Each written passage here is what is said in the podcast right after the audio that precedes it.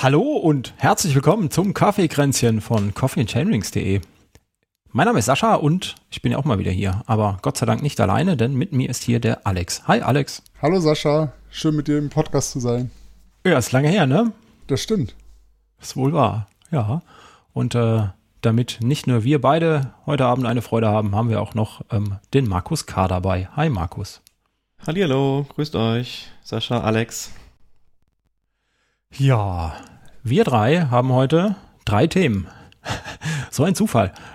Ihr wart beide Radfahren, kann man so sagen. Und wir wollen einmal über Alex seine Solo-Aktion rund um Wuppertal, das Bergische Triple, berichten. Und Markus, du warst beim Schinderhannes Mountainbike Marathon unterwegs. Und das letzte Thema ist eins aus der Trainingslehre. Weil du ein kleines Problemchen hast, Markus, das wir heute klären wollen und dich zu neuer Leistung pushen werden mit unseren super Tipps. Da bist du ja ganz gut aufgehoben beim Alex und bei mir. Und da wollen wir mal schauen, was wir da heute so auf die Reihe bekommen. Ja, aber erstmal würde ich sagen, wir drei haben uns schon lange nicht mehr gehört. Wie geht's dir denn, Alex? Ach, mir geht's eigentlich ziemlich gut. Was soll ich sagen? Ich komme zum Radfahren. Ich habe Zeit zum Schlafen, das ist nicht selbstverständlich bei mir. Nein, eigentlich soweit ganz gut. Alle sind gesund in der Familie und mir geht's auch soweit ganz gut. Ich habe ein paar schöne Touren in den letzten Wochen gemacht und passt. Sehr schön, sehr schön. Und Markus, wie sieht's bei dir aus? Ähnlich. Auch noch dem Coronavirus entkommen bisher, was sich ganz gut trifft mit der Trainingsvorbereitung für die Transalp. Bräunungskante ist vorhanden, was ja auch immer ein Zeichen ist, wie ich die Woche gelesen habe. Ja, also, könnten nicht schlimmer klagen. Die guten alten Tenlines, gell? Wird jetzt wieder Zeit, habe ich auch. Sehr gut. So langsam wieder. Gute Sache. Das heißt, du fährst auch Rad. Wie geht's dir denn, Sascha? Ich fahre auch Rad, ja. Mir geht's auch ganz gut. Ich habe mich jetzt wieder ein bisschen öfter aufs Rad gesetzt und so ein paar Kilometerchen gemacht. Jetzt leidet mein Laufen leider wieder, aber das Problem habe ich ja irgendwie jedes Jahr. Sobald es warm wird, ist das mitunter deutlich angenehmer, auf dem Fahrrad zu fahren, wenn es so ein bisschen Fahrtwind hat. Ich hatte ein bisschen Probleme die letzte Zeit vor dem Regen mit Pollen. Und das ging beim Laufen dann irgendwie gar nicht. Und da war das Fahrradfahren einfacher, fand ich, weil da schaffe ich es besser, meinen Puls nicht so schnell hochzubekommen. Ich könnte jetzt sagen, ich mache mir jetzt ganz viele Freunde hier, wenn ich sage, Fahrradfahren ist einfacher als Laufen. Dementsprechend habe ich nicht so einen hohen Puls, aber das kann man natürlich so nicht sagen. Das kommt drauf an. Ne? Aber ja, interessant, dass du das sagst mit dem Pollen, weil ich das auch in den letzten Jahren hatte und ich dieses Jahr tatsächlich deutlich weniger hatte. Aber das betrifft ja sehr, sehr viele Radsportler, ne? Mit Heuschnupfen und Pollen in der Jahreszeit. Nimmst du dann irgendwas Spezielles? Oder du wartest noch, Markus? Ich warte auch noch, ja. Also in der Tat. Also bei mir sind es die Gräser. Ich weiß nicht, ob noch die ersten Juniwochen waren immer so meistens der Startschuss. Jetzt soll dieses Jahr extrem viel blühen, wenn man so die Wetterportale mal durchgeht und die Pollen vorhersagen, aber genau, die haben das am Boosterjahr irgendwie vorausgesagt oder wäre schon im Gange, ne? Deswegen auch besonders viel Pollenflug gerade. Bisher echt nicht zu spüren bisher. Na, dann ist ja gut. Nur beim Sascha. Nur bei mir irgendwie. Ich hatte das letztes Jahr, das glaube ich schon so angefangen. Das ist ganz lustig, wenn man podcastet, dann erinnert man sich manchmal auch an Sachen, die man vor einem Jahr schon erzählt hat. Das habe ich nämlich bei uns im Endurance-Talk schon letztes Jahr mal erzählt, dass ich mich so schlapp fühle im Frühjahr und der Puls so schnell hochgeht und ich so das Gefühl habe, ich bin total unfit. Und genau so ging es mir dieses Jahr auch. Das ist das. Jetzt. Das ist das. Genau, das ist gar nicht. Du hast gar nicht zu wenig trainiert, du bist einfach nur Allergiker. Nein, Spaß beiseite. Und da habe ich mich mit den anderen beiden im Endurance-Talk unterhalten und dann meinte einer von den beiden, das hast du mir letztes Jahr schon mal erzählt. Ist ja stimmt, hast du recht. Ne? Dann die Episoden nachgehört und ja, auch damals hatte ich das Problem. Das heißt, ich habe dann dieses Jahr recht früh angefangen mit Anti-Allergiemittel und an den schlimmen Tagen dann auch mal 2 und dann ging es eigentlich. Das zu deiner Frage. Ich nehme Allergiemittel jetzt aber auch schon seit einer Woche nicht mehr, weil es ja jetzt regnet und jetzt die Luft sauberer ist. Ja. Und auch der ganze Scheiß Raps hier auf dem Maifeld ausgeblüht ist. Ja. Ich glaube, mit dem hatte ich so Probleme. Ja. Wohnst ja auch exponiert, ne? Ja, auf jeden Fall. Also, Tür auf, direkt mal an der Nase nehmen. Ja, ja, ich wohne hier 800 Meter vom Wald und zwischen mir und Wald sind Felder. Von daher, und die waren alle gelb jetzt die letzten Tagen, die letzten Wochen, und das war natürlich schlimm. Ne? Wenn da so ein bisschen Wind weht, das ist hier oben an der Mosel sowieso auch immer so ein bisschen Wind, dann trägt es den ganzen Kram aus den Feldern natürlich durch die Gegend und ja, wisst ihr selber, wenn man Sport macht, dann inhaliert man ordentlich. Das hat mir dann ziemlich den Stecker gezogen, mal so phasenweise. Ja. Ja. Ein Glück, dass es nur überschaubarer Zeitraum ist. Ja, auf jeden Fall. Ja.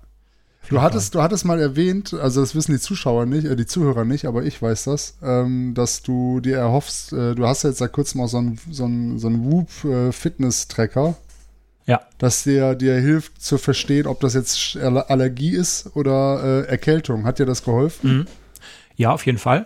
Weil trotz Allergieschüben dann quasi den Tag über, ne? Das ist dann immer so, wenn man lange draußen ist und überhaupt seinen Sport macht, war der Ruhepuls halt immer ganz normal, ne? Also keinerlei Anzeichen von Erkältung oder von Überlastung oder sonst irgendwas, sondern das war tatsächlich immer gegen Abend, nach der Laufeinheit oder nach der Radeinheit habe ich das dann immer gemerkt, wie der Körper nochmal hochfährt, wie ich total schlapp bin, wie ich müde werde, ne? Nach langen Einheiten am Wochenende war ich dann nach irgendwie 4 Stunden Fahrradfahren so dermaßen platt, ne? Also was ich eigentlich nicht so kenne. Und ich war noch nicht mal so schnell und hart unterwegs und da merkst du dann halt auch schon, ne, das ist was anderes, wie wenn du erkältet bist. Und ich glaube, da hat mir der Whoop ganz gut geholfen, das einfach mal zu sehen, ne, weil jede Sportuhr, ich trage keine Sportuhr nachts, das ist mir einfach zu groß und zu klobig. Dementsprechend fällt dann auch so die Ruhepulsmessung in der Nacht weg und mit dem Ding, das Whoop-Band ist ja recht klein und schmal, das geht eigentlich ganz gut, ja. Ja. Du sagtest gerade, hat dir geholfen? Nutzt du es noch, oder? Ich nutze den Whoop noch. Ich muss dazu sagen, das ist eine Kooperation aus meinem anderen Podcast. Den benutze ich quasi bezahlt. Und dementsprechend habe ich den noch und teste den aktuell auch noch. Ja. Wie treffend ist denn das, was das Band so morgens ausspuckt? Regeneration? Also lässt sich das irgendwie rausfühlen, dass es passend ist nach dem Motto, heute kannst du Vollgas geben oder lass es mal lieber? Ja. Also ich finde schon, dass sich das ganz gut deckt. Also ich kann natürlich nicht sagen, ob ich jetzt irgendwie 70 oder 80 oder 90% erholt bin, aber ich merke definitiv und sehe dann auch in der App, dass ich nicht erholt bin. Na, also dieser negative Effekt passt ganz gut zusammen. Ja, auch gerade vielleicht in Diskrepanz zum Körpergefühl, wenn man sagt, auch eigentlich würde es gehen, Band sagt aber, nee, lass mal. Das ist, glaube ich, spannend, ne? Weil man sich ja oft überfordert oder übernimmt. Ich glaube, da habe ich aber ein ganz gutes Körpergefühl. Ich weiß, da ich aber sowieso erst abends laufen gehe, ne, nach der Arbeit, ist das sowieso nicht so ganz aussagekräftig. Morgens bin ich immer müde, egal an welcher Uhrzeit ich aufstehe. Das ist so ein Ding. Komme ich irgendwie nicht drum rum. Aber dann weiß ich auch schon ungefähr, wie weit ich mich belasten kann. Ne? Das passt eigentlich schon ganz gut. Und wenn ich wirklich mal echt schlecht geschlafen habe, was zwischendurch wirklich passiert, dann sagt mir der Whoop das. Und dann wache ich morgens auf und dann bin ich auch mittags noch total groggy und dann passt das also schon. Ja. Wenn sich das doch schon mal deckt, dann ist das schon mal ein kleiner Beweis, dass das Ding funktioniert. Ja, habe ich auch so das Gefühl, ne? Klar, ja. Ja, so ist das. Aber genug von mir. Ich bin ja hier nur der Läufer. Ihr seid Fahrrad gefahren. Alex, ich habe das so ein bisschen mitbekommen bei uns im Slack. Hast du nicht aufgerufen, wer möchte mit dir fahren und dann hat es nicht geklappt und dann bist du alleine gefahren oder wie war das? Warum fährt man alleine um Wuppertal rum? Warum machst du das? Ja, weil ich es kann. Nein. Yay, super. Doch, jetzt kannst du es, weil du es kannst. Ich wusste ja gar nicht, ob ich es kann. Ist auf Strava. Nein, genau, jetzt ist es auf Strava. Ein bisschen zum Hintergrund. Ich wohne ja hier im Bergischen Städtedreieck aus Wuppertal, Solingen und Remscheid. Und wir haben hier 3 recht bekannte Rundwanderwege um die jeweiligen Städte. Also es ist einmal der R-Weg rund um Remscheid. Markus kennt ihn sehr gut. Dann gibt es den rund um Solingen, den S-Weg und den rund um Wuppertal. Und die Strecken... Den W-Weg. Entschuldigung, genau. S-Weg rund um Solingen und den W-Weg rund um Wuppertal. Du hast das richtig geschlussfolgert, nachdem ich den ersten Weg erklärt habe, wie er heißt. Sehr kreativ hier auch von den vom örtlichen Wanderverein. Nein. Und ja, die Strecken sind von der Distanz her rund um Remscheid sind, ich glaube, 63 Kilometer. Höhenmeter weiß ich jetzt nicht genau. Markus, du weißt es mit Sicherheit. 1,6. 1600 Höhenmeter. Dann gibt es den rund um Solingen, der zwischen 80 und 85 Kilometer hat und ungefähr 2000 Höhenmeter. Und der rund um Wuppertal hat halt gute oder um die 100 Kilometer mit knapp 2500 Höhenmetern. Und das ist halt so, dass ich, obwohl ich schon 20 Jahre hier in der Ecke Fahrrad fahre, den S-Weg schon viele Male gefahren bin, den rund um Remscheid auch schon mehrmals gefahren bin und der rund um Wuppertal tatsächlich auf meiner Bucketlist noch stand. Und ja, den wollte ich dieses Jahr angehen. Und jetzt hatte ich gerade ein paar Wochen etwas mehr Zeit und habe das halt entsprechend geplant. War mir auch tatsächlich nicht sicher, ob ich das schaffe, weil das schon so konditionell ganz klar an meinem Limit ist, was aktuell geht, also was einfach Radausdauer und auch Kraftausdauer anbelangt, ist das schon ein Brett für mich und ja, war halt schon halt einfach eine Herausforderung. Und wir hatten einen Anlauf gestartet, da war der Markus dabei, kannst gerne auch noch ein bisschen Eindrücke aus deiner Sicht aus dem Weg rausgeben oder vom Weg weitergeben und der Tim war noch dabei. Nur wir mussten an dem Tag leider abbrechen, weil es zu spät wurde. Wir sind also schlicht und ergreifend zu spät gestartet. Okay. Und dann war das nix. War auch ganz witzig, weil Tim sagte die ganze Zeit von Anfang an, das wird nix, es ist zu spät. Und Markus und ich, warte mal ab. Wann war das? Vor wie vielen Wochen? Seid ihr das angegangen beim ersten Mal? Vor 3, glaube ich, ne? Okay, gut, ja. Nee, vor 2 Wochen. Später. Das ist erst 2 Wochen.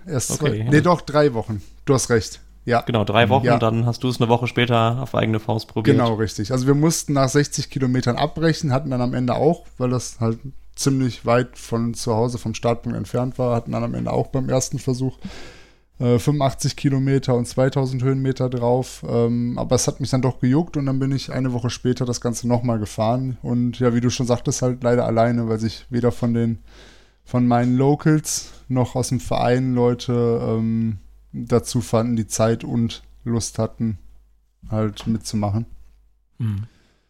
Hat mich nicht davon abgehalten, ich bin losgefahren. Sehr und gut. Ja, es hat, um das direkt vorwegzunehmen, es hat geklappt. Also ich bin am Ende angekommen, war aber dann auch komplett am Ende.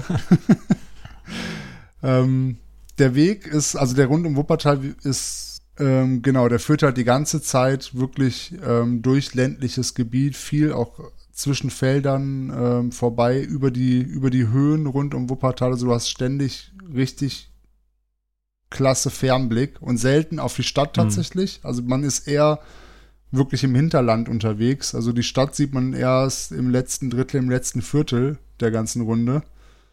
Markus, du kannst das, glaube ich, bestätigen. Also es ist wirklich, von Wuppertal sieht man da nicht besonders viel. Man ist wirklich immer mit Fernblick eher so in Richtung oberbergisches Land unterwegs, wo viele grüne Hügel sind, wo wenig städtisches Gebiet ist. Also wirklich landschaftlich sehr, sehr reizvoll. Aber halt permanent auch berghoch und bergunter. Also es gibt auch wieder hier wenig Abschnitte, wo es mal ein bisschen rollt. Also entweder man fährt bergauf oder bergab. Das kann ich bestätigen. Klingt vielleicht abgedroschen, aber ich war auch erschrocken, wie schön es um Wuppertal ist. Ja, das meint man gar nicht, ne? Ich meine, für Leute, die nicht von da kommen, und ich fahre da auch nur ab und zu durch, relativ selten, das ist dann doch schon sehr grün, ne? Da außenrum. Wuppertal liegt ja, glaube ich, in so einem Kessel, ne? So ein bisschen. Ja, genau. So wie ich das von der Autobahn immer sehe, und das ist doch schon sehr, sehr grün, ne? Meint man gar nicht. Ja. Ja, und du hast halt wirklich da halt viel Fernblick. Also beim Rund um Solingen zum Beispiel, da hast du natürlich auch ab und zu mal so, ich sag mal, Gipfelerlebnisse, wo du auch Fernblick hast, aber dann auch viel im Wald, wo du halt nicht so oft diese Blick hast. Und beim Rund um Wuppertal ist das Gefühl deutlich häufiger. Also du hast am laufenden Band, bist du irgendwo auf irgendwelchen Bergkuppen unterwegs, wo du halt komplett bis auf den übernächsten Hügel schauen kannst und halt, wie gesagt, alles irgendwie umsäumt ist von Wäldern und grünen Tälern. Ist das geplant, dass man da gucken kann, oder ist das Sturmschaden? Nee, das ist weitestgehend so geplant. Also Sturmschäden gibt es hier natürlich auch oder auch Trockenheitsschäden, aber wir haben sehr viel Mischwälder, sehr viel Laubwälder, also das hält sich tatsächlich stark in Grenzen. Das ist anders als in der Eifel oder im Sauerland, wo riesen Flächen brach liegen. Das haben wir hier eher nicht. Sehr gut. Ja, auf jeden Fall auch diesmal bis 60 Kilometer. Das ist so der Wendepunkt, wo man auch am weitesten vom Startpunkt entfernt war, ging das alles ganz prima. Und dann ging es gar nicht mehr so prima. Also es hat wirklich bis dahin gut geklappt. Und dann kam plötzlich der Mann mit dem Hammer und die Berge waren plötzlich doppelt so anstrengend wie eben kurz vorher noch. Ich kann dir nicht genau... Dafür wurden ja blaue Tankstellen erfunden. Ja, wenn die dann noch kommen, ne? Also tatsächlich, ich habe mich nicht stressen lassen. Ich hatte keinen Anschlusstermin, hatte tatsächlich im wahrsten Sinne des Wortes alle Zeit der Welt. Ich hatte kein Licht dabei, also bis 10 Uhr abends hätte ich irgendwann da sein müssen, aber das wäre unrealistisch lange gewesen von der Fahrzeit her. Also es war einfach super träge bergauf dann und ich habe einen riesen Fehler gemacht. Markus, merkt ihr das schon mal für das letzte Thema heute am Tag? Als ich nur noch 30 Kilometer hatte, muss man dazu sagen. Da war das Blut vom Kopf weg. Da bin ich nochmal an der Tankstelle vorbeigekommen. Also ihr müsst wissen, ich habe an den Tankstellen halt regelmäßig Rast gemacht, immer wieder meine Flaschen aufgefüllt. Ich habe über 5 Liter am Tag, nein, fast 6 Liter am Tag getrunken während der Tour. Es war halt auch relativ warm. Ich habe die ganze Zeit kontinuierlich geschwitzt. 30 Kilometer vor dem Ziel hatte ich aber so im Kopf, dass das Höhenprofil jetzt nur noch so kleine Wellen vorsieht, also dass die letzten 30 Kilometer schön flott immer in den Gegenanstieg rein, mit Schwung in den Gegenanstieg gehen und ich ruckzuck zu Hause bin. Und hab mir dann halt ich wusste, wird vermutlich die letzte Tankstelle sein oder die letzte Möglichkeit, wo ich nochmal was aufnehme, hab dann aber gedacht, 30 Kilometer, 3/4 Flasche, das reicht. Ja, 5 Kilometer später war die Flasche leer. und Alex war auch leer. Das Problem war nämlich, dass es mitnichten dann schön wellig und flott zu Ende ging, sondern das waren wirklich auf dem letzten Drittel entweder ganz fiese, verwinkelte Anstiege im Wald, also wo man da wirklich in Schrittgeschwindigkeit um irgendwelche Bäume herumgezirkelt ist und überhaupt keine Strecke gemacht hat. Oder sie lagen wirklich, das waren asphaltierte Wirtschaftswege, die auf freiem Feld lagen und wo einfach nur Sonne drauf stand den ganzen Tag und die tierisch warm waren und ich wirklich auch einen heißen Schädel hatte und überhaupt gar keine Lust hatte, mich da drauf zu bewegen. Und dementsprechend zäh wurde das Ganze dann. Also ich hatte Durst, dehydriert, Essen hatte ich zum Glück noch dabei. Aber das habe ich gemerkt, also dieses Dehydrieren habe ich tierisch in der Leistungsfähigkeit gemerkt und habe tatsächlich dann auch noch 10 Kilometer vor dem Ziel, also ich habe mich dann 15 Kilometer dahergeschleppt und das war wirklich zäh und hat lange gedauert, habe mich dann 10 Kilometer vom Ziel, habe ich einfach beim nächsten Haus, was ich gesehen habe, geklingelt und halt nach Wasser gebettelt. Habe das dann auch anstandslos gekriegt, ohne Diskussion und das war sehr nett. Und auf dem Weg nochmal vielen Dank an die nette Dame, die mir da am Sonntagabend mit Wasser ausgeholfen hat. Ja, und dann war ich am Ende nach, ja, wie lang? Ich glaube 6 Stunden 45. Nettofahrzeit. Ich glaube, Bruttofahrzeit waren 2 Stunden mehr. Weil ich gerade zum Ende wirklich auch viele Pausen machen musste, als ich da dehydriert war. Also es ging einfach nicht anders. War ich dann glücklich, aber sehr, sehr, sehr müde auch wieder zu Hause angekommen. Hatte dann so gerade eben die 100 Kilometer nicht. Das war mir relativ wichtig. Ich wollte auch endlich mal wieder seit langem 100 Kilometer auf dem Mountainbike gefahren sein und bin dann tatsächlich auch nochmal zu Hause 3-mal im Kreis gefahren. Ist eigentlich völlig scheiße. So viel Durchhaltevermögen hattest du noch. Es ist scheißegal, aber ich dachte mir, das muss jetzt einfach sein. Sturkopf. Es hätte keinen Unterschied gemacht, aber ich wollte es dreistellig haben und ja, dann bin ich da noch 2-mal die Straße auf und ab gefahren und dann war das auch gut. Genau, und ich war sehr glücklich, sehr schön, hab das Triple jetzt voll. und hoffe, die Strecke nochmal vielleicht mit dem einen oder anderen fahren zu können. Also wird sicherlich nicht das letzte Mal gewesen sein. Genau. Ja, klingt auch sehr, sehr gut. Glückwunsch dazu. Danke. Deine Umgebung da jetzt komplett erkundet zu haben. Genau, richtig. Also ist sehr gut. Ist tatsächlich auch wirklich ein Tipp an vielleicht Leute von außerhalb, die neue Strecken suchen. Also alle 3 Rundwege hier um die bergischen Metropolen sind wirklich empfehlenswert, haben ihren Reiz. Und findet man auch im Internet, also auf Komoot findet ihr da auf jeden Fall auch gute Tracks zu. Und können wir vielleicht auch verlinken. Also kann ich sehr empfehlen, wenn mal eine schöne Tagestour oder Halbtagestour, je nachdem, welche Strecke man wählt, ein bisschen außerhalb sucht und mal was anderes sehen möchte. Die sind gut beschildert, es gibt gute Tracks dazu, es gibt immer was zu sehen und ja, sehr empfehlenswert. Oder zusammen. Wer Bock hat, das mal zu fahren, kann sich auch bei uns melden. Kann man auch mal so machen. Jetzt hat er Blut geleckt, der Alex. Ja. Das wäre jetzt meine Frage gewesen nach der Ausschilderung, wie gut das beschildert ist. Ja, das ist schon ziemlich gut. Das ist ein Thema. Aber man merkt an einigen Stellen, dass es teilweise, also dass es halt für Wanderer gemacht ist. Also konkret, es geht auch da natürlich Abschnitte, die schon mal ein Stück über die Straße gehen. Und da sind die Beschilderungen halt so gemacht, dass man sie vom Bürgersteig aus gut sehen kann. Da muss man halt ein bisschen aufpassen. Genauso im Wald, ne? Also die sind eher dafür gemacht, dass Wanderer die sehen können. Aber sie sind grundsätzlich schon beschildert und die werden auch gepflegt. Also wenn mal ein Baum umfällt oder die langsam verwittern, dann werden die auch neu gemacht. Also das geht schon. Aber bei allen 3 Wegen. Das ist sehr gut. Das ist immer gut zu wissen. Ja, Wanderer, die sind meistens die Schilder ein bisschen kleiner. Ne? Ich meine, du bist auf dem Fahrrad schneller unterwegs. Genau. Da müssen die auch ein bisschen öfter kommen, damit du die wahrnehmen kannst. Ja, ich kenne das gut. Ja. Aber deine 100 Kilometer, das kann ich so gut verstehen. Es ist ein deutlicher Unterschied, ob man 99,9 Kilometer gefahren ist oder 100,1. Das ist so ein Riesenunterschied. Ich habe mir auch jetzt ein paar Meter hier zugelegt zu Hause, die ich immer fahre, wenn ich nach Hause komme. Sei es jetzt 69, 79, dann fährt man immer noch mal die Schleife über die Brücke und die Hauptstraße zurück. Ja. Damit dann der nächste Zehner wieder voll ist. Ja, genau. Also ich habe wirklich auch gedacht in dem Moment, das darf nicht wahr sein. Also ich war ja wirklich fix, und alle. Ne? Und ich gucke da drauf, ich denke, das darf nicht wahr sein. Und habe dann auch so gedacht, ob das nochmal korrigiert wird, wenn ich auf Strava hochlade. Vielleicht ist es dann ja auch ein bisschen mehr. Nicht. Aber ich wollte es risikoreich eingehen und bin dann an der Haustür einfach vorbeigerollt. Ja. Also wenn du in Wahoo fährst, dann...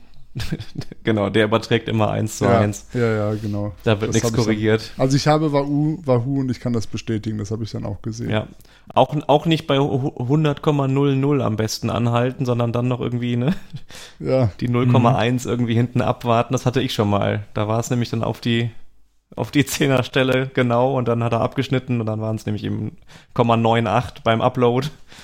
Hast du dich direkt bei der IT von Strava beschwert? Ja, da wäre ich ja genau richtig. Also im Zweifel fährst du einen Meter mehr. Wenn du noch kannst. Ist auch gut fürs Training, auch. Ne? Genau. Ja. Schieben muss man auch, ne? Ja. Gerade Alex, für Wanderer. Also es gibt auch 1-2 Passagen durchaus, die sind nicht fahrbar, würde ich sagen. Gerade bergauf. Ja, also gibt's, ja. Weil die so steil sind? Sind halt primär. Ja, ausgesetzt. Ja.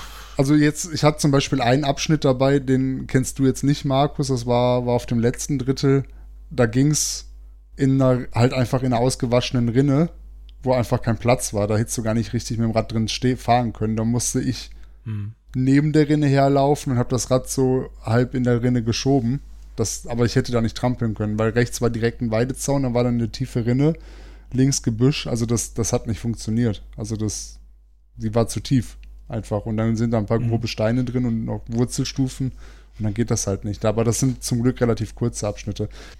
Ne? Gehört ja bei so langen Strecken dazu, ne? Dass man sich die Energie einteilt und dann auch ehrlich genug ist und sagt, dann steigt man halt ab, dann schiebt man. Genau, ne? Ich meine, du gewinnst ja am Ende nichts, wenn du meinst, du müsstest da trotzdem hochkurbeln. Genau. So sehe ich das auch. Ja, das klingt doch nach einem schönen Abenteuer. Ja. Auf jeden Fall. Ja.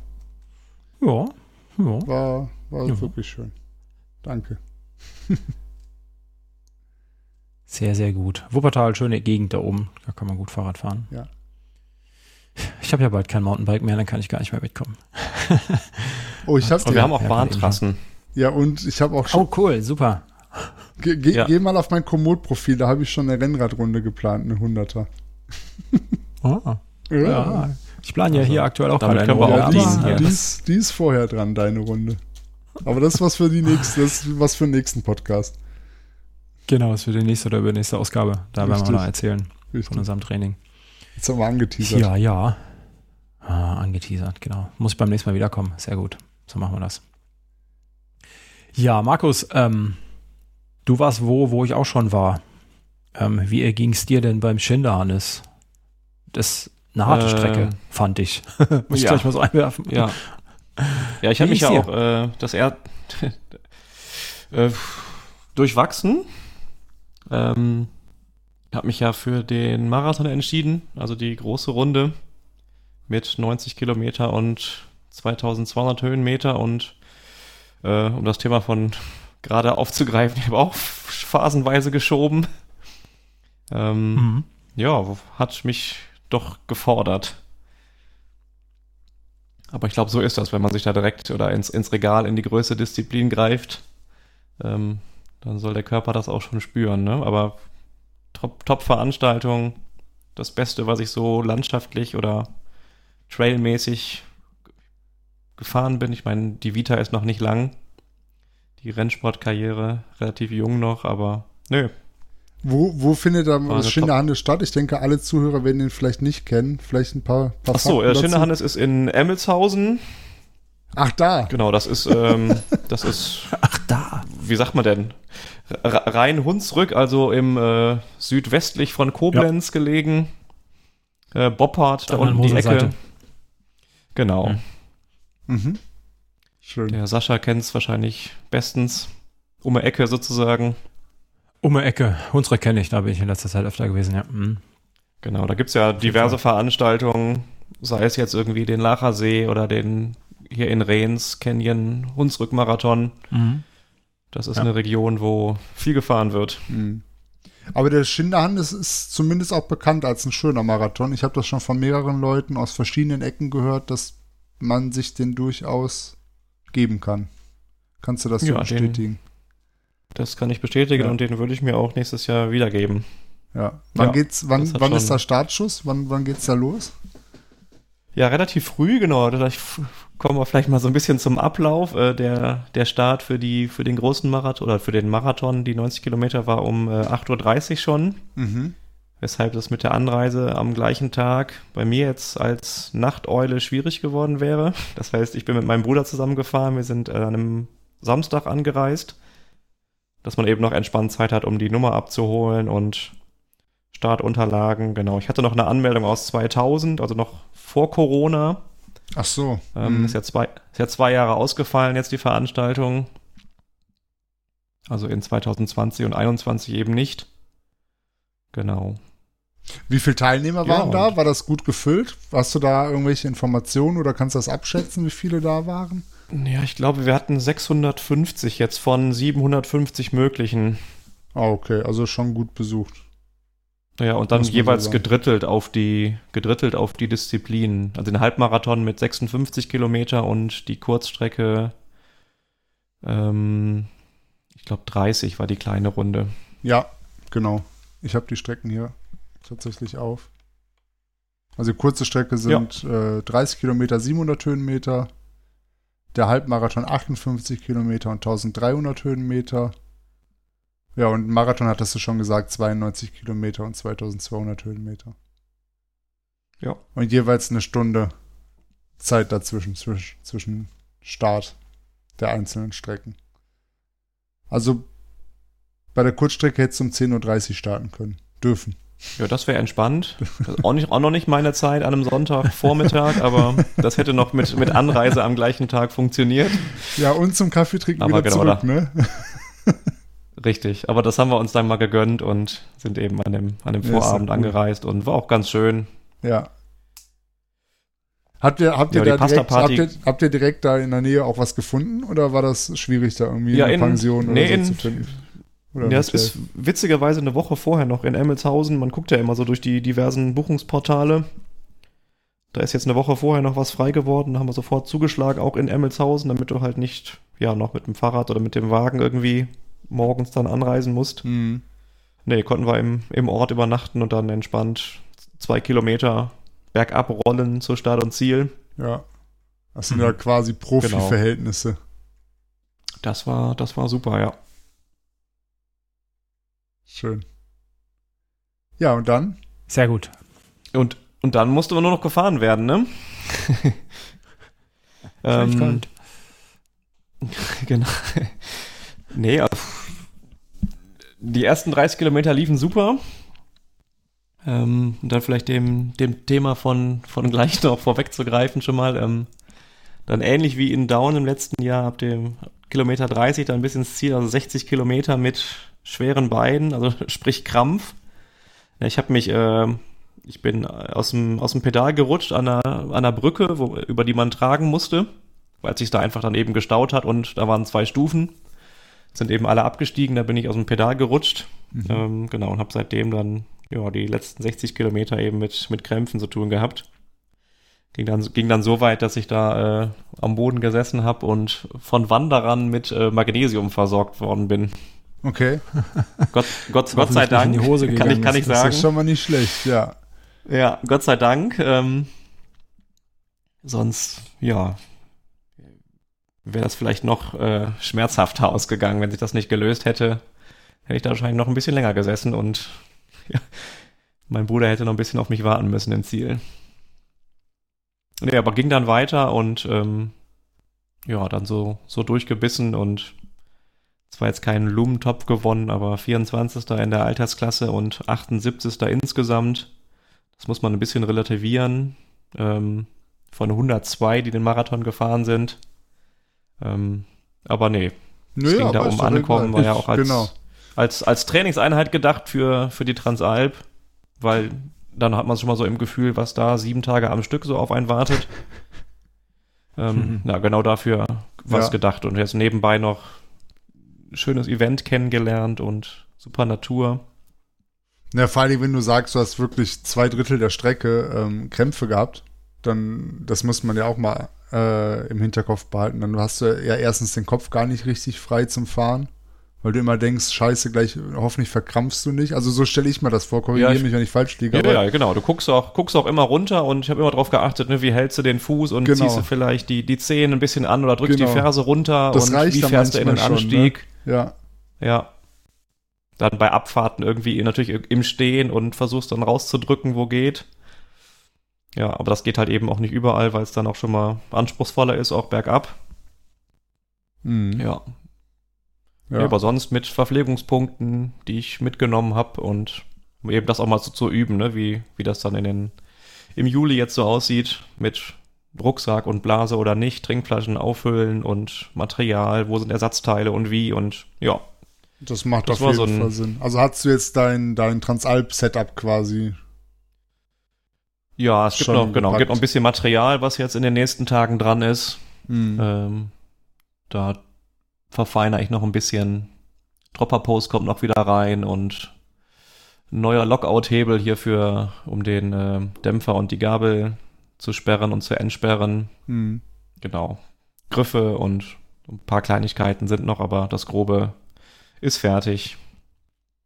Na, das klingt doch gar nicht schlecht. Aber es macht auf jeden Fall Sinn, alles zu testen und auch, wie du sagst, mit deinem Rucksack und Werkzeug und was du sonst noch so geplant hast, dann auch direkt auszuprobieren. Das ist schon eine gute Sache. Genau, da bin ich ähnlich unterwegs wie die 2 Brüder, die ja hier den Parallel-Podcast auf dem Weg zur Transalp haben. Genau. Da kann man immer gut lauschen und ja. Ja, natürlich. Also daher geht's mir ähnlich. Markus, du fährst seit wie lange Mountainbike? Du hast auch relativ spät angefangen, ne? Ja, ich habe das, glaube ich, mal in dem allerersten Podcast, wo es um meine Vorstellung ging, gesagt. Also so richtig Mountainbike fahren kann man das erst so seit 2,5 Jahren nennen. Davor bin ich eher Fahrrad gefahren. Ja, aber so mit Rennen und, ne, dass man so sieht, ach, was, da gibt's ja Vereine und da gibt's Veranstaltungen, da gibt's Marathon, da gibt's Cross-Country und ja, also würde ich sagen, so auf dem Level, in Anführungszeichen Level, 2 Jahre. Ja. Wie würdest du die Strecke einschätzen von der Technik her? Von der technischen Schwierigkeit? Ist das was dich gefordert hat? Also wirklich gefordert? Und inwieweit würdest du das, weil du bereitest dich ja auf die Transalp vor, inwieweit war das bewusst gewählt? Vom Streckenprofil vielleicht auch oder einfach vom technischen Grad? Ich kannte ja die Strecke nicht, also keinen Meter. Das hat es ein bisschen abenteuerlich oder macht es ja immer schwierig. Also bisher alle Strecken, die ich gefahren bin, waren für mich eben Neuland. Das wird sich natürlich jetzt über die Monate und Jahre auch ändern, weil man eben schon mal da war auf dem einen oder anderen Event. Nee, aber auch hier jeder Meter neu und ja, deswegen gar nicht bewusst gewählt für die Transalp, sondern einfach nur, dass man einen Vergleich hat, was die Distanz und die Höhenmeter angeht. Schwierigkeit insgesamt würde ich jetzt sagen mittel bis einfach. Also es gab eine Passage oder 2 bergab, die ein bisschen kniffliger war, aber ja, alles für mich fahrbar. Und ich bin jetzt kein technischer Pro, also ich würde meine Fahrtechnik als überschaubar einschätzen. Da bist du noch nicht mit mir gefahren, ne? Ich habe ja auch so meine Geschichte am Schinderhannes, ja. Hm. Wieso? Was ist da passiert? Das wollen wir aber hören. Habe ich aber sogar schon mal hier drüber erzählt. Ich bin ja auch, glaube ich, 2019 gefahren oder so. Und ich bin einmal gestürzt auf dem Feldweg. Also das ist natürlich kein Feldweg, sondern es war zwischen den Feldern und irgendwie war da so eine Spurrille, in die ich reingefahren bin. Und dann hat es mich hingelegt, relativ am Anfang. Ja, und dann bin ich mit ein bisschen Kopfschmerzen den Rest der Strecke gefahren. War dann auch nicht mehr ganz so mutig. Ja, so ist das. Ich habe aktuell... Ist ja eine Passage wahrscheinlich eher, wo man stürzen kann. Ja, da geht's noch, ne? Da begibst du dich nicht in Lebensgefahr. Aber ich habe ja eine 100%-Quote bei meinen Mountainbike-Marathons bis jetzt. Jeden, den ich gefahren bin, bin ich auch gestürzt. Von daher passt das ganz gut. Ja, von daher, naja. Aber sonst gibt's da gar nicht so viel zu erzählen. Ich bin halt einfach kein Mountainbiker. Von daher passt das schon. Ja, dann hast du jetzt eine vorbereitet.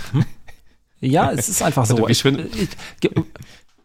Wie du das gerade sagst, ich fahre Fahrrad und mein Fahrrad ist Mountainbike. So wie du das vorhin gesagt hast. Von daher ist das eher so das Niveau, das ich da fahre. Aber naja, so ist das halt. Das passt da. Ja, ich denke auch. Aber egal, wurscht. Fühlst du dich gut vorbereitet auf die Transalp, Markus?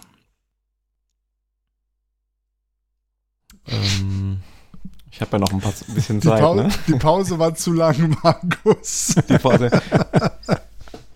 Nein. Wo siehst du Baustellen?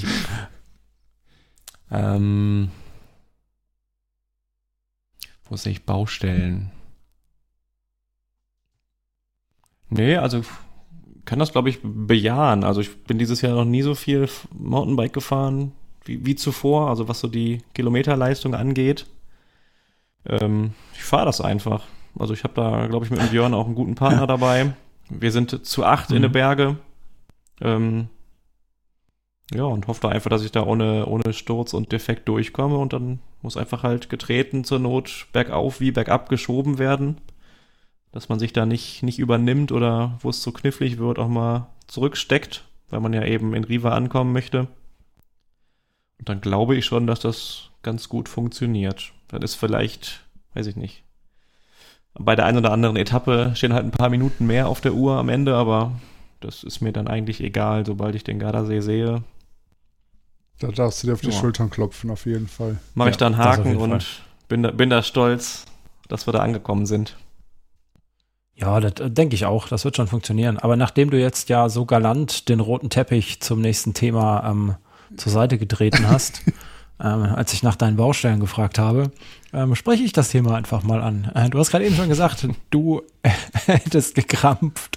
Und im Vorgespräch hast du gefragt, wie das denn so ist mit dem, wie ernähre ich mich denn richtig? Das Thema Trainingslehre. Das wäre deine Baustelle gewesen, Markus. Ja, du bist so ein guter Moderator.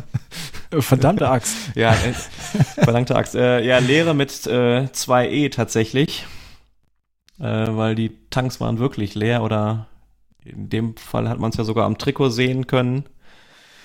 Ja, ich habe da so ein bisschen mit Flüssigkeitsaufnahme oder Nichtaufnahme und Salzverlusten und eben Krämpfen dann als Konsequenz zu tun. In Down schon, in Remscheid beim Cross-Country-Rennen, eigentlich immer da, wo es um die Wurst geht oder wo es anstrengender wird. Trotz aller Erinnerungen, die man sich so machen kann. Selbst der Bike-Computer gibt ja die Trinkerinnerung mittlerweile her, wo man sich... Hast du das eingestellt? Ja, das habe ich aktiviert, genau. Sowohl für Trinken als auch für Gels, also für die Esspause. Alle 15 Minuten trinken.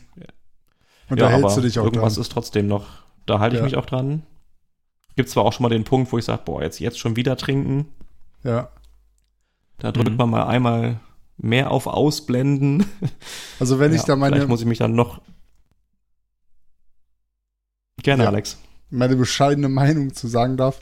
Du hast natürlich vollkommen recht mit deinem Bedenken. Getränken, Flüssigkeitsmangel, Elektrolytmangel, das kann auf jeden Fall ein guter Grund für Krämpfe sein. Sicherlich nicht der einzige. Also die totale Überlastung des Muskels sicherlich auch, aber ich glaube, du hast mehr als genug lange Strecken auch gemacht und gefahren, um so ein bisschen dich einzuschätzen, was geht und wie deine Belastungsgrenze rein körperlich da ist. Das also auch gerade, ne, weil Entschuldigung, wenn ich da reingrätsche, wenn Markus, du sagst, dass das schon nach 30 Kilometern kommt, ne? Ja. Das ist ja dann doch relativ früh, das ist ja noch relativ weit weg von Langstrecke, ne? Ja. Ich merke aber witzigerweise dabei, dass halt dann ab da noch mehr ginge, wenn der Krampf nicht da wäre. Okay. Also der Körper kann durchaus noch mehr. Vielleicht bin ich auch nur ein 30-Kilometer-Fahrer. Das wäre auch eine Erkenntnis heute Abend. Nee, das glaube ich nicht. Nein, das glaube ich nicht. Aber ich meine, mehr leisten zu können, wenn eben der Krampf nicht da blockieren würde. Also generell Flüssigkeitshaushalt ist natürlich, was du musst bei dem Training oder beim Wettkampf genug trinken. Da hast du vollkommen recht.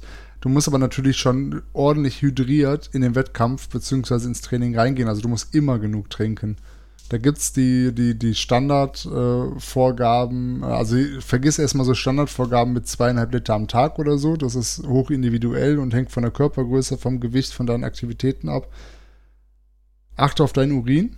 Der muss immer klar sein. Also sobald der irgendwie eine deutlich gelbe Färbung kriegt, kannst du davon ausgehen, dass du nicht vollständig hydriert bist. Also okay, dann haben wir doch schon einen Grund gefunden, gewissen Flüssigkeitsmangel, ohne jetzt so privat zu werden. Genau. Ja. Und, also schaffe ich nie im Alltag. Ja, dann solltest du mehr trinken, weil wenn du nie komplett hydriert bist, dann kommst du natürlich auch viel schneller in die Dehydration. Und dann hilft es ja auch nichts beim Wettkampf oder beim Training, alle 15 oder alle 10 Minuten zu trinken. Ich trinke übrigens alle 10 Minuten einen Schluck, aber das kann ja natürlich jeder individuell machen. Ich glaube, es ist vor allen Dingen wichtig, regelmäßig zu trinken und sich daran zu erinnern. Aber ich versuche darauf zu achten, alle 10 Minuten zu trinken, wenn ich länger unterwegs bin. Dann nehme ich mal kurz ein Wasserglas hier. Genau. Ja. Mach das mal. Wichtig. Ja, und dann kann man ja eben mit... Ne, das ist jetzt in die Richtung, wo es jetzt geht. Ich glaube, Magnesiummangel allgemein irgendwie ist es nicht, oder dass der Körper das nicht speichern kann. Da ist ja dann auch in den sonstigen Gels, Riegel, was man so nimmt, ne, entsprechenden isotonischen Getränken. Natrium und Co. ist ja überall mit zugesetzt. Also ich glaube, das ist es eben nicht. Dann ist es wirklich Flüssigkeit, glaube ich, irgendwie allgemein und das stimmt, wobei berühmte Messerspitze Salz vielleicht. Wollte ich gerade sagen, der Trick, also trotzdem der Tipp von vielen ist trotzdem noch eine Messerspitze, aber wirklich nur, das soll jetzt nicht salzig schmecken, das Wasser. Nur so einen Hauch ins Wasser reinzupacken, um da halt diesen die Salzerscheidung vom Schwitzen zu kompensieren. Ich meine, wir kennen das selber, wenn man wirklich mehrere Stunden bei heißem Wetter auf dem Fahrrad sitzt, dann hat man auch so Salzränder teilweise auf den Klamotten. Ja. Ich meine, die kommen ja nicht von ungefähr. Das ist alles Salz, was im Körper drin war und auch wieder rein muss. Und dieser Salzmangel führt halt eben oder ist mitverantwortlich für die Krämpfe. Kann übrigens auch zu Herzrhythmusstörungen führen, aber das ist ein anderes Thema. Aber nee, das habe ich nicht. Also Herz ist gut, aber die Ablagerung habe ich nach jedem Training. Ja. Mhm. ja, dann schwitzt du halt einfach viel, ne? Und verlierst viel Salze. Ja. Ich habe dann ist es trinken. Ja, nicht nur trinken, weil damit schwemmst du ja noch mehr raus im schlimmsten Fall. Es gibt für Läufer so furchtbar teure Salztabletten, ne? So ummantelt und die man dann einwerfen kann. In den Ultralaufgeschichten ist das ganz oft ein Thema. Zahlst du ganz viel Geld für, gibt es mit Sicherheit auch für Fahrradfahrer. Das sind so Gelpads oder so, ja, was weiß ich, wie man halt so Tabletten kennt. So Kapseln. Ja, ich habe mir jetzt welche in den Warenkorb gepackt.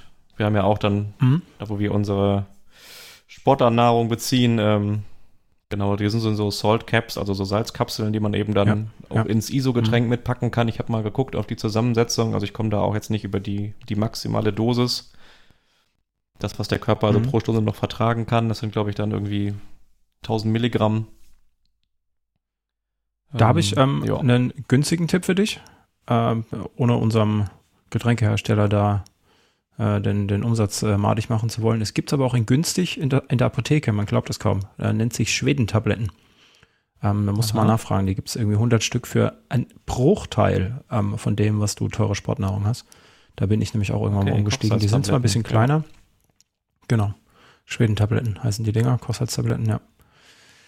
Das ist so mein Ding. Das habe ich bei den Sommerultras habe ich das immer genommen früher beim Laufen, weil ich auch ein extremer Schwitzer bin. Und dann auch immer Salzränder überall habe. Das ganze Gesicht voll mit Salzrändern zum Teil, dass du dir nicht mal die Augen reiben kannst, ohne dass die Kontaktlinsen anfangen zu brennen. Ja, genau. Also ich stelle mir gerade vor, wie in Saschas Bart hier so Salzkristalle wachsen. Ja. Wenn man das genau mal irgendwie, so wenn die was wert wären. Ja, kannst abklopfen und dann verkaufen. Ja, aber das hilft mir dann, ne? Wenn schon das in den Gels nicht mehr reicht, das Salz, das dann alle Stunde oder wie auch immer, muss man ein bisschen gucken, wie man sich das zudosiert.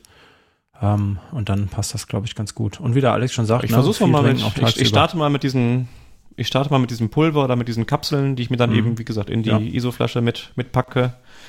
Alle Stunde an den Verpflegungspunkten immer dran denken, dass dann eben neben ISO auch noch die Prise mit da reinkommt oder die Kapsel. Und dann soll das schon funktionieren. Es gibt ja noch Events und Testwettkämpfe, wo man das umsetzen kann. Ja. Also Langzeit wird noch geübt, bevor es dann losgeht. Du meinst im Alter. Achso, ja, das aber danke euch schon mal soweit. Ja. Kann sich ja immer so ein bisschen optimieren. Kennst du den Trick mit, wie du rausfindest, ob du genug getrunken hast oder wie viel du nachtrinken solltest nach dem Training? Dass du dich vor dem Training wiegst und danach? Weil dann weißt du, wie viel Minus du hast. Gut, okay. Auch nochmal ein guter Tipp, ja das stimmt. Das müsste man aber mal tun, um rauszufinden. Das, was man dann Gewichtsverlust hat, ist zu 90% ja wirklich Wasserverlust. Oder 95%.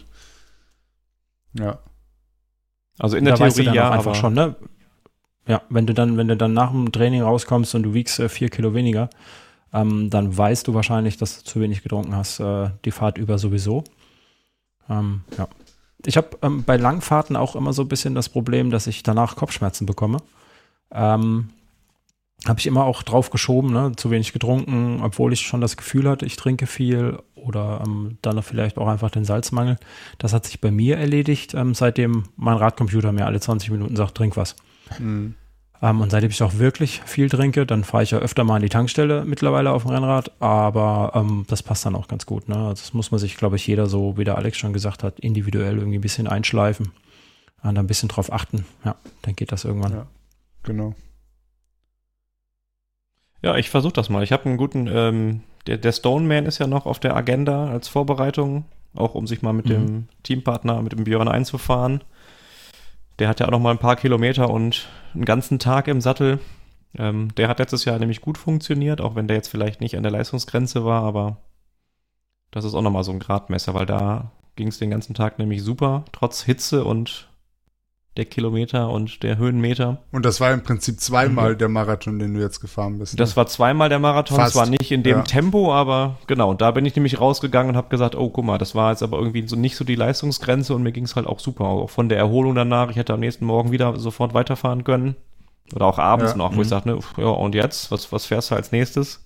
Also es geht auch anders. Und da habe ich nämlich wirklich getrunken und gegessen wie ein Blöden. Wie ein Wahnsinniger. Wie ein Wahnsinniger.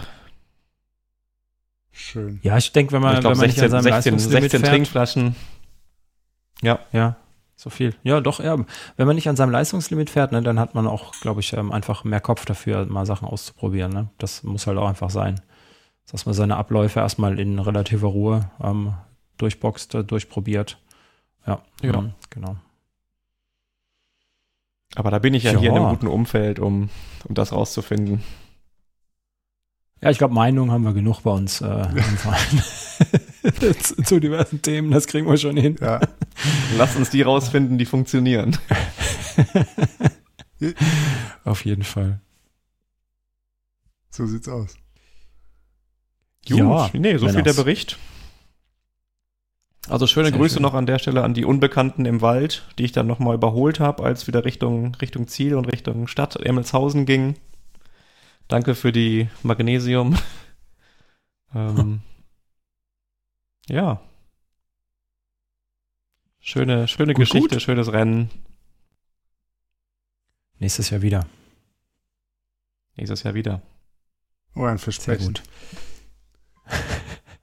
Ein Versprechen, eine Drohung. Ja, dann, was bleibt uns zu sagen? Außer, ich sag mal, Dankeschön, Alex, Dankeschön, Markus, für das Gespräch, für eure Einblicke. Und ich würde sagen, werte Zuhörer, bewertet uns gerne auf iTunes. Apple Podcast heißt das Ding jetzt. Gerne auch bei Spotify. Schreibt uns gerne auch Kommentare unter die Episode, wenn ihr so den ultimativen Tipp habt, wie man seinen Salzhaushalt unterwegs oder seinen Flüssigkeitshaushalt regulieren kann. Oder wenn ihr ähnliche Probleme habt, dann schreibt das gerne in die Kommentare. Da freuen wir uns jedes Mal drauf, auf Feedback. Und dann würde ich mal sagen, ihr zwei, macht's mal gut. Ja. Und bis zum nächsten Mal. Genau. Danke auch dir, Sascha. Bis dahin. Danke. Ciao.